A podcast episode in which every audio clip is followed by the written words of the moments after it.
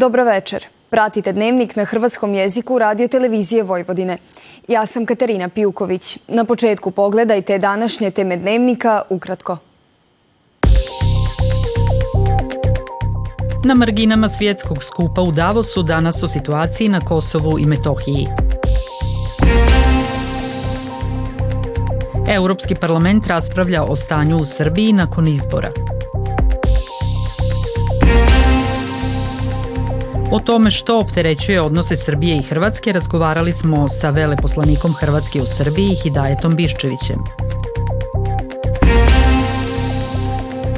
Sutra znatno toplije od prosjeka uz promjenljivu naoblaku i povremenu kišu.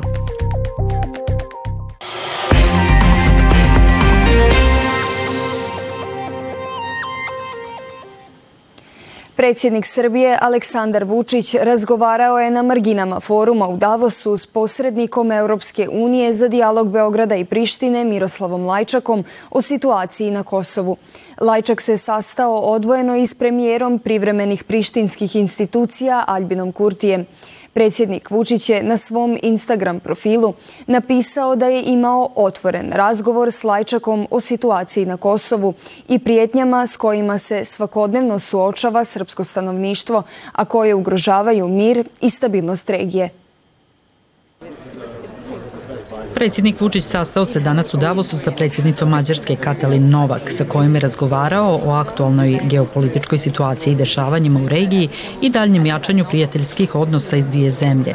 Sastao se i sa predsjedavajućom vijeća ministara Bosne i Hercegovine Borjanom Krišto, sa kojim je razgovarao o jačanju suradnje dvije zemlje. Lideri će u Davosu razgovarati na temu vraćanja povjerenja u globalni sustav, a bit će održana i sesija na temu Zapadnog Balkana. Prvoga dana Svjetskog ekonomskog foruma u Davosu glavne teme su bile ratovi u Gazi i Ukrajini.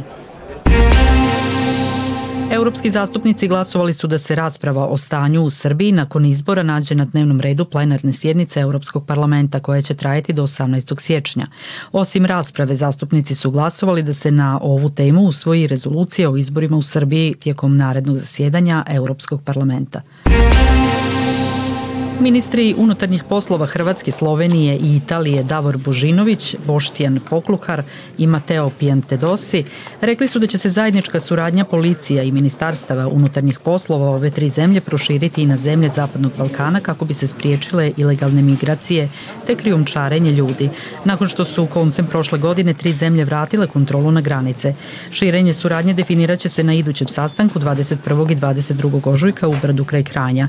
Zaključili su da je dosadašnji zajednička akcija policije triju država bila učinkovita, s tim da pritom nisu zabilježene veće gužve na granicama.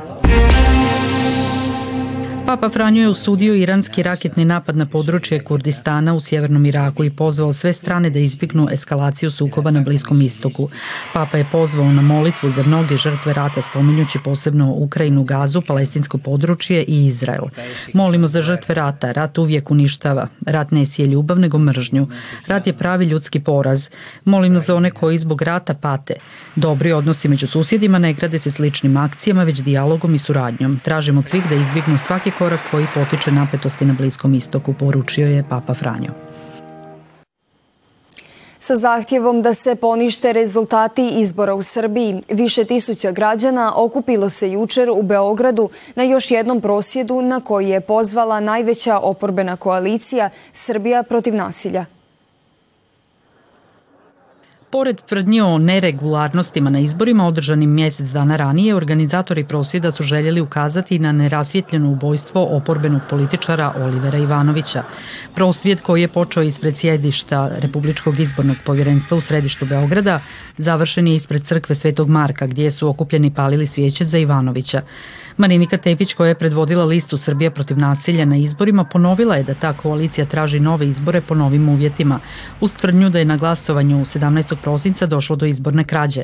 Osvrnula se na početak rasprave u Europskom parlamentu ocjenjujući da će ta europska institucija raspravljati o pokradenim izborima u Srbiji.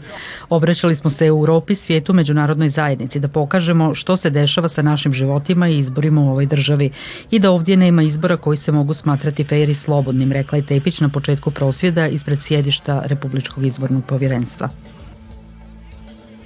Što je to što još uvijek opterećuje odnose Srbije i Hrvatske? O složenosti odnosa između dviju susjednih zemalja, kao i o otvorenim pitanjima na toj relaciji, razgovarali smo s veleposlanikom Hrvatske u Srbiji, Hidajetom Biščevićem. Veleposlanik Republike Hrvatske u Republici Srbiji Hidajet Biščević ocijenio je kako su odnosi Srbije i Hrvatske složeni i kako ih opterećuju još uvijek neriješena otvorena pitanja između dvije zemlje. Ja mislim da nikada nismo bili na nižim, na nižim granama. Otvoreno govoreći, bez obzira što sam veleposlanik u Srbiji i, i, i sasvim nediplomatski, ja mislim doista da nismo nikad bili na nižim granama.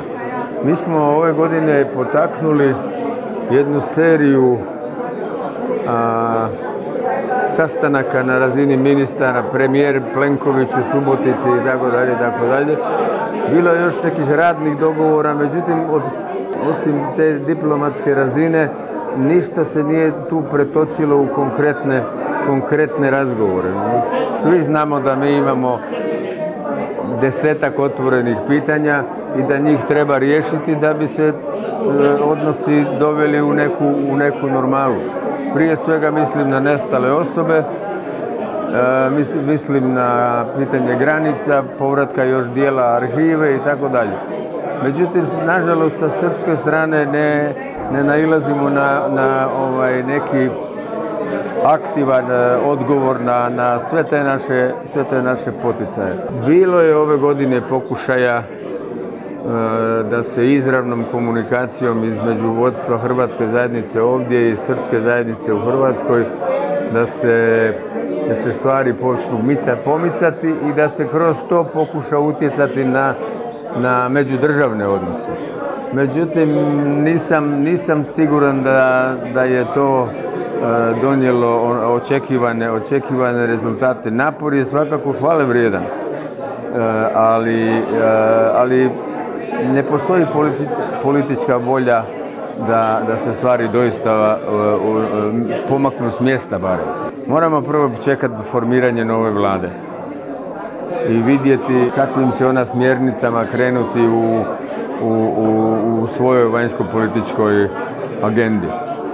I onda vidjeti da li će se tu otvoriti prostor za neki novi, novi dijalog. Ja bi bio najsretniji kao hrvatski veleposlanik u, u Srbiji da se nešto počne ozbiljno događati i, i, i, ovaj, i napredovati. U nastavku pogledajte kakvo vrijeme nam meteorolozi najavljuju za iduće dane.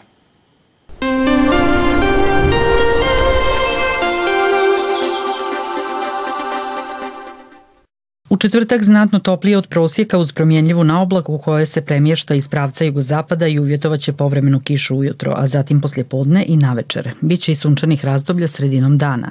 Vjetar umjeren do pojačan južni, a navečer zapadni. Tlak ispod normale.